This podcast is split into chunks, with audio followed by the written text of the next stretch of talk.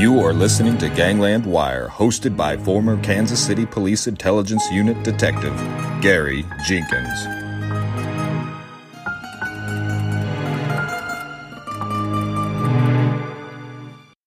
Okay, welcome all you wiretappers out there. Back here in the studio of Gangland Wire.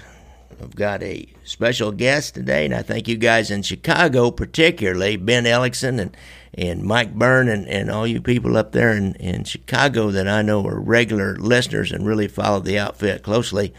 Will, will really be fascinated by this. This I have the FBI agent who was Ken Eto's or Joe Eto's, uh, and you guys know him as Tokyo Joe, maybe uh, control. And she developed the case on him. She worked with him closely after he came in the witness protection program and turned on the outfit. And she's written a book, A Gun in My Gucci. Uh, her name is Elaine Smith, and, and I want y'all to, to give a big Chicago welcome to Elaine Smith. Welcome, Elaine. Good to have you here. Thank you. Good to be here started reading your book the other night. It's like I told you before uh, we turned on the recording machines. It's eminently readable. Uh, that's a twenty-five dollar word there, but it's very readable, folks. So uh, I would I would recommend a gun in my Gucci, especially if you want the the inside story. And, and she touches on so many things about the outfit. Uh, like I was just glancing over in the back pages, and I all, all of a sudden see the the name of Hanhart. Like, oh my God, Tokyo Joe was was really ensconced in, in the Chicago outfit at, at a really high level. Elaine, first of all, tell uh, tell the listeners a little bit about how you got to be an FBI agent because you were kind of early in uh, female FBI agent territory because you we had very few female Kansas City police officers in in those times. So how did you happen to be an FBI agent? My husband was an FBI agent, had become an FBI agent, and he they started ha- allowing women after Hoover died. Yeah. And he kept telling me, "You would really be a good agent. You're you you've you've taught it in the inner city. You've um, been through the Martin Luther King riots. You you were tough, and you get along with people. You would, and so it was with his encouragement, but only after I realized that I needed to, I was playing tennis and we got winded, and a friend of mine told me I was in terrible shape. and I was so offended that I started running. I started working out. And it wasn't until I started doing that that I gained the confidence that perhaps maybe I physically could do that job. Mm-hmm when you first came on now you didn't you didn't go right into working organized crime i know a little bit about how that process works knowing having known a lot of agents so they didn't throw you right into the organized crime squad that's more the elite squad uh, so what what did you first start doing with the bureau oh I, I first started doing you know background investigations. Then for a while, I was doing some, you know, in tellers when teller would take money, and most of those were confessions. And yeah. growing up in Chicago, uh, I all I wanted to do was work the mob. It was what I wanted to do. So I studied the supervisors of the organized crime squads and realized that this one um, was sort of taken with women. And so I asked him one day if he would go to breakfast with me and and he was like, "What?" He was astonished. A woman had never asked him to go to take to take him for a meal. And so I took him to breakfast and I said, You know, I want to work organized crime, organized crime. Do you think that I could come to your squad to do that? And he brought it back to the squad who voted which is pretty ridiculous. That is ridiculous. I I had a squad of organized crime goons, and, and we never voted on who came in. Now they may express their opinion, but nobody voted. But go ahead. yes, they voted if I was acceptable, and apparently I passed the vote. Apparently. But really, what they wanted me to do is they had some very uh, great uh, Title threes going, and they said they needed people to sit on the Title threes and they thought, well, we'll put her back in the Title Three room, and she can sit there, and, and she's going to be quiet for a while. Yeah. There was another woman they brought on at the same time. Uh, she became an SAC in the, in the FBI, even actually an associate director, who was just astonishing. Uh, and both she and I sat on these Title Threes for months and months yeah. and months. And then they finally let us out. She quit to go back to run her family's business in California. I stayed on, and they gave me the Ken Eto case, Oh, which had been interesting. open since 1959, and there were like 25 pages in the case file. wow. Nothing done. Nothing done. Nothing done. Yeah. Well, that's uh, sometimes it takes a woman's hand, and, and folks, I want to tell you something. Sitting on a what, what she just called a Title Three. That's that's an agent that sits in front of a uh, tape recorder and is listening and listening and listening, and then somebody gets on the phone, and you have to know who the voices are. You have to listen to the conversation, which is in either coded or in vernacular and and figure out what they're talking about and then turn it off if they're not talking about anything that's that would could be construed criminally related then turn it back on every so often. And you sit there for 8 hours. I used to have to loan guys out to these title 3s once in a while and, and they hated it I had one scream at me I'm not going so people do not like they sounds kind of romantic but it's boring Nothing romantic about it. no, and nothing exciting about it at all. They had just raided a porno place, Yeah, and they would throw in the mag porno magazines, and you had like a hundred of them. I learned a lot from those porno magazines. never worked on our friend Red Wemette, did you? You never heard that name, Red Wemette? He he was a outfit porn star uh, guy who was actually acting as a an agent. Basically, they didn't even have a case on him. He was an agent for an FBI agent up there, and set up a camera and a, a audio and, and talked to several outfit guys in his office up for like two or three years before they surfaced him.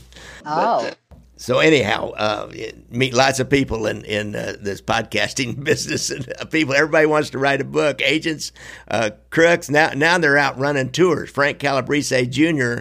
of the Family Secrets trial, you know, testified against his father, and he's running a mob tour of Chicago. oh, is he? Yes. Oh, a family secrets tour he calls it. And then frank cullotta who was from las vegas and, and was the uh, one of the turncoats on las vegas and testified against tony spilotro who was his boss out there he's running a mob tour in las vegas. So and he has a youtube show. I've had him on the show several times along with calabrese so anyhow, moving along with uh, Tokyo Joe, I'm not sure what to call him. For uh, ought to be consistent here. Uh, sometimes people might take offense at the uh, uh, racial reference of Tokyo Joe. I don't know, but uh, but that was what they called him back then, with a variety of other things, and and he he went by his brother's name Joe all the time. Is that correct? Yes, which was sort of interesting. Yes, his brother was named Joseph Eto. yeah, really. Well, they were an Americanized Japanese family, which, Yeah, which, which leads me to what what did you learn about his uh, kind of his upbringing? I know when you take on a case like this, you go all the way back to his childhood. What what did you learn about his upbringing? Well, I learned that his his parents uh, were immigrants from Japan. His father was a born again Christian and was incredibly strict and actually, I think, really kind of twisted because he used to beat the children.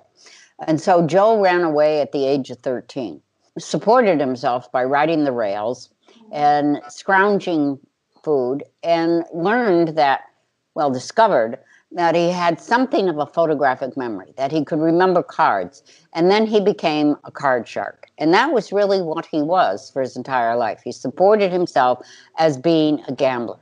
He could do it quite successfully because he rem- remembered cards. So if you're playing card game with him, he'll remember what cards you get, what cards he gets, and then puts it all together. And so he was quite successful. And after he was interned in World War II, he left Idaho and went to Chicago because he heard that there was great gambling. Well, no one gambles, no one really is a big gambler unless you're under the arm of the mob. And immediately he was taken under their arm and had to pay tribute as much as 50% of any of his winnings. They also organized these big high stake games. The mob would always enjoy having him there because they knew they would get 50% of his winnings. And that was where he met Rocky Infelice, uh, Joe Ferriola, Vince Solano, because they were all soldiers. They were like guards at these, you know, card games. Up and comers, muscle. Yeah. And he got to know them that way. And for years, 38, 39 years, he worked with them. You mentioned that Joe Ferriola, and, and he was the one I read about him. He he said, "Let's we need to organize all these sports bettors uh, like Capone had the uh, speakeasies and, and the uh, everybody lined up as part of the organization. Everybody pays something in and put a street tax on all the sports bookies. So they were uh, they were intimately involved uh, all their lives with organiz- organizing and making money off that Chicago gambling. And there's a lot of gambling goes on in Chicago, man. That's right, and nothing goes on unless it's sanctioned by the mob and they pay a tribute. Now, now what happens today? I have no idea. But sports yeah. book any card games that were organized, bingo, everything. Joe always had a great admiration for Joe Ferriola. He thought he was really smart, and he was an instigator of organizing things. How did he uh, move into this uh, uh, Bolita, the uh, the numbers game? Actually, how, how, did he move into that? He seemed like he would that became his niche within the outfit. Am I right on that? Uh, yes, for a while. He moved into it because he first was in the numbers or policy for the blacks.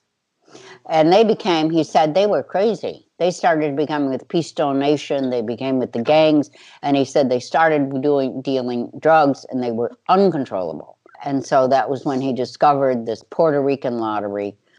That was the main uh, emphasis of my case, and for a while, the main source of his funds, although we always continued gambling uh, there's a lot of money out there in those little 50 cent and dollar bets that a lot of people don't really realize. And, and I think the outfit didn't realize it for a while. What else did they provide? Did he talk much about the uh, police protection he was provided early on with these, uh, with the Bolita and organized games? Along with being associated with the outfit came the police protection, came the uh, unstated comfort yeah. of knowing that if you're ever rated, nothing really is going to go anywhere.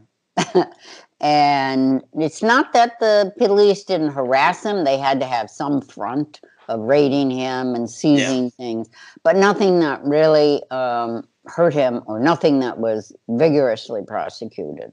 So you were kind of untouchable. And that's how you continued on and on. Yeah, I, read an old newspaper article where Aiuppa was trying to recruit a Cook County deputy to uh, be one of his guys, and, and he promised him. He said, "You know," he said, "I won't make you look bad." He said, "I'll we'll give up a pigeon every now and then, and you know, and and just we just don't want that case to go too far." and and the guy was wearing a tape. Believe it or not, this was an early '60s uh, Chicago Cook or Chicago area Cook County vice sergeant or vice officer that actually wore a wire on Aiuppa kind shocking. of a little story. It was shocking. Uh, kind of a little known story. It took down a, a lieutenant uh, on the Cook County Police Department out of the deal, or Cook County Sheriff's Office, but uh, shocking for sure.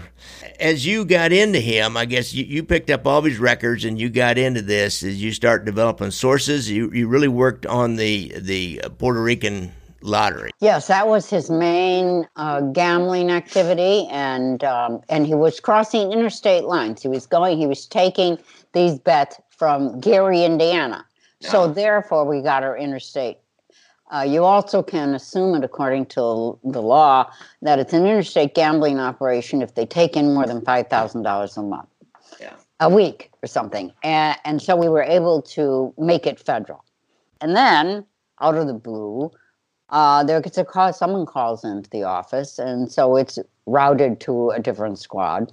Clearly, about talking about Ken Eto, and somehow my boss hears about it and says, "Well, you shouldn't be talking to him about the mob, about Ken Eto. That case is on my squad. Send that informant over." I went out that same night and met that guy. He became a wonderful informant, and he walked us right into Joe's tabulating room. And every time they picked up stuff from Indiana, whenever they picked it up from the Puerto Ricans in the North Side neighborhoods, we knew we were on it already, and we saw them make the pickups, cross the interstate lines, and then go to a hotel and tabulate it. And uh, after about three months, we raided it, which is really fast for that is an FBI case. Yes, that's really it. Are you sure this was an FBI case? right. It should be three years. yeah. But then, uh, and then so we had all that gambling information and records. I sent it back to headquarters. They told us how big the operation was. They looked at the numbers, and it was a, a very large operation, covering about $100,000 worth of bets a, a week. Wow, that's big. So just a they they just kept a percentage of that, but even a, a percentage, uh, ten uh, percent is ten thousand dollars a week for the outfit. It was a really big business. When we indicted, which we had to wait eighteen months to get it done because the United States Attorney's Office was kind of dragging their feet. Vince Solano whistled him in and took a walk with him, the infamous walk. And Joe said, "You know what? I, the most I'll get is eighteen months." I can do it standing on my head. Uh, and Vince seemed to be very worried about Joe. Of everybody that works for Vince, Joe would have never, Joe never would have talked. He was Japanese. He was also what he called samurai. And they took an oath that he would never snitch on anyone. So Joe could have gone and done 18 months, but Vince was um, paranoid and not very confident. We got Jasper Campise, Kansas City boy, and John Gattuso, who was just coming up in the outfit, to invite him to dinner. And when they got in the car, they attempted to shoot him. And they shot three times boom, boom. And Joe's saying, as I hear these shots going off inside the car, and I feel this on my head, but nothing's happening. I'm not dying.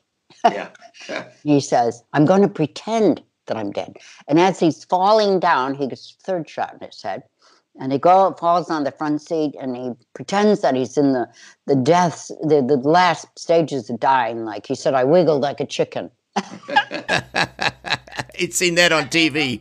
I guess. Uh, and you know, a head wound bleeds profusely. So yeah. both of these Gumbas, uh, Gattuso and Campise, thought that they, oh, for sure they've done the job. And they get out of the car, slam the door, and run away. And Joe, Joe realizes, I'll let him run away. And he gets out of the car. And about a half a block away was a pharmacy. And he staggers into the pharmacy. And then, bingo, that was it. Yeah. That was it. I read your description of that. It's really interesting description because there's been other cases where somebody was uh, was called in, uh, Tony Spilotro and his brother Michael, where they and there was another one I can't think of it, but where they like left their jewelry. They knew they probably were going to their death. And your description in the book was obviously from him. That was a really interesting description. Kind of tell tell us a little bit about you know uh, what he was thinking, what what he was feeling when they called him, said, you know, we want you to, we're going to take you out to eat and use your car. That puts one of them in the back seat and one in the front seat. It's a perfect setup uh, for murder, and he knew it, but he went anyway. What? Tell tell us about that description. I asked him many times because it was incomprehensible to me. Why would you go to your death? Why would you do this? And I think there's always the outside. He was a gambler and he says, you know, he, he balanced the odds, and there was always an outside chance he could talk his way out of it. But um, he, he was just convinced that there was no other life for him. He had to go face. And he took a shot, took a bath, and put on his best suit, and gave his wife, told his wife where his insurance policy was, and um, he went and he said he got in his car and it was February and it was cold, cold. And he said, I sat in that car for like 20 minutes, not knowing if I should start it and go to this meeting. But he finally did and he drives to the meeting and he knows he's driving to a hit. He really is convinced of it. He'd never been out to dinner with Vince Solano. Vince Solano had never invited him out to dinner. This was highly unusual. He knew he was going to his last supper. Then, as soon as Gattuso and Campise got in the car, he knew it because he said John Gattuso's hand was just shaking, just totally shaking they gave him directions and he gave him directions to a restaurant that he had no idea. He never knew anybody that went there. You know it wasn't a mob place. And then they asked him to pull into this parking lot which was against a railroad track and it was dark. He just followed the instructions. He just went along. He said they had their chance. They had their chance and now I'm talking. Well, uh, and one of them was a former, or maybe even current uh, Cook County deputy sheriff. Is am I not correct on that? Is that Yes, yes, but that was sort of an honorary thing. I'm not Oh. sure they went to uh, extensive firearms training. all right? I got you. We used to have the the sheriff's posse. If you're a big donator to the sheriff's campaign of Jackson County, then you were part of the sheriff's posse and had a uniform, and and you even put red lights and, and siren in your car, which is and oh, and maybe even they put a radio in for some of the big donators. We we had a guy back in the fifties that was one of those, and he was running slot machines in eastern Jackson County, and, and he had a big siren right on the uh, the hood or the the front fender of his car. so, uh, yeah, there's a long held tradition of, uh, of people who get connected to sheriff's offices that want to be a part of the posse. Interesting. So you go on. Uh, uh, you get a call when you're on uh, you're on vacation. Uh, you're out in Vail skiing. You're you got uh, probably sounds like a lifetime history of liking to go snow skiing in Colorado. so you get a call on vacation and, and learn that that uh, Ken Eto has been shot and but he's not dead. So you fly right back to Ken or right back to Chicago. Is that correct? No, you didn't. I wanted to. I said, I'm there. I'm taking the first plane in the morning. And my boss said to me, No, we've got this handled. You're going to not take another vacation for a couple years. So finish your vacation.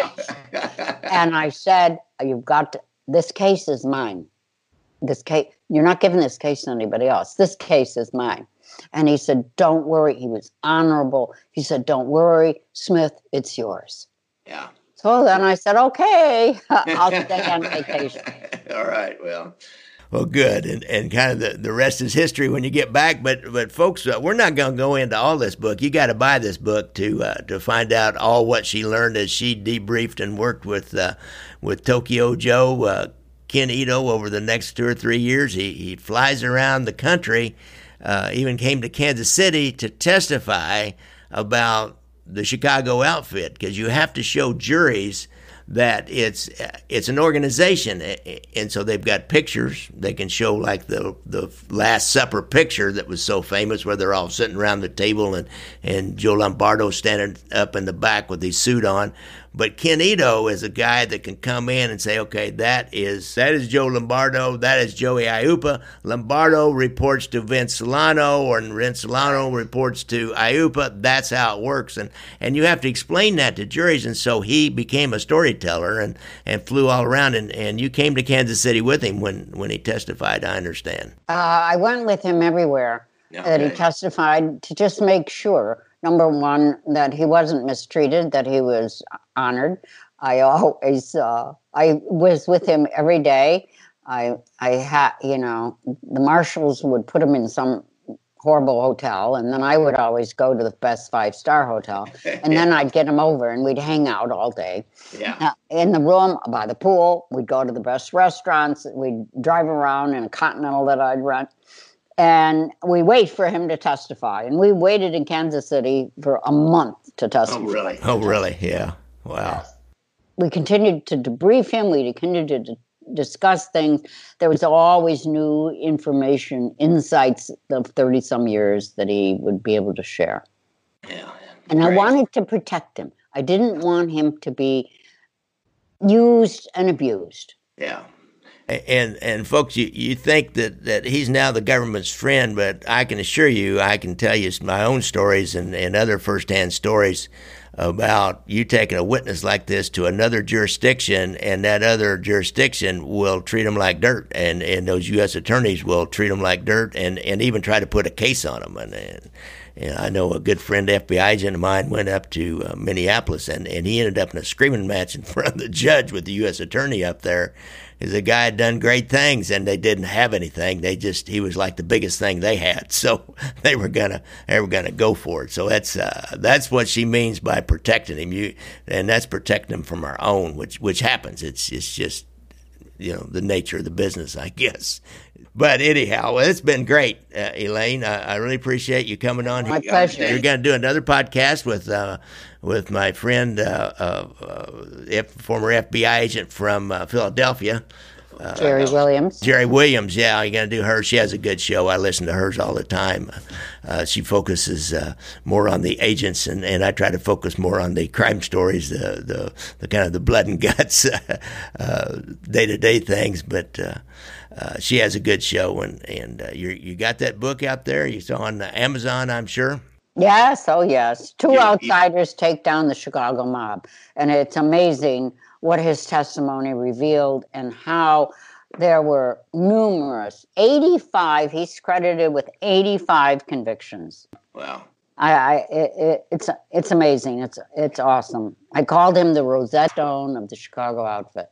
Really, we did. I did a show recently with another uh, guy called the Mob Blunders, and this was a mob blunder of all times, trying to t- kill Tokyo Joe. That was uh, oh, especially when they didn't get it done. But even just trying to even trying to kill him was a, was a blunder. Uh, it was just because it brings heat down. It brings heat down like crazy on him. Obviously, Vince Solano knew little about history and the samurai culture, uh, Japanese warrior spirit. Obviously he should have looked back to World War II about all those Japanese that wouldn't give up and would commit suicide before they'd ever give up and stayed in those caves till they burned them out. He he knew nothing about history, but that's uh, you know that that thank God they make mistakes like that. yes, yeah. And we're just sitting there waiting for them to make a mistake, aren't we, Elaine? Right, always.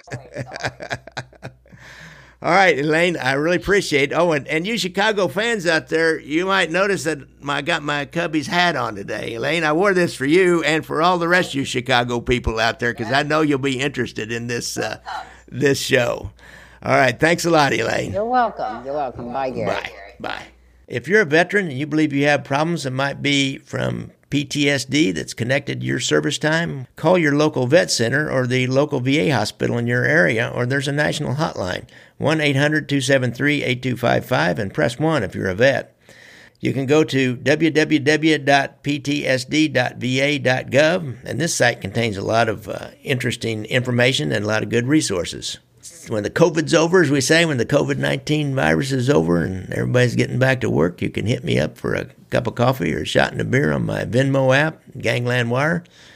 I've got my two movies out there Brothers Against Brothers, the Civella Spero War, and Gangland Wire, which is the kind of the story behind the movie Casino, the story about the mob war in Kansas City that led to the uncovering of the skimming information.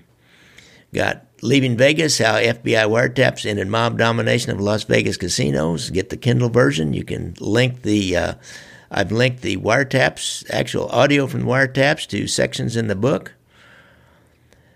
Good evening, folks. Music provided by our good friend and super fan from Portland, Oregon, Casey McBride. Thanks, Casey.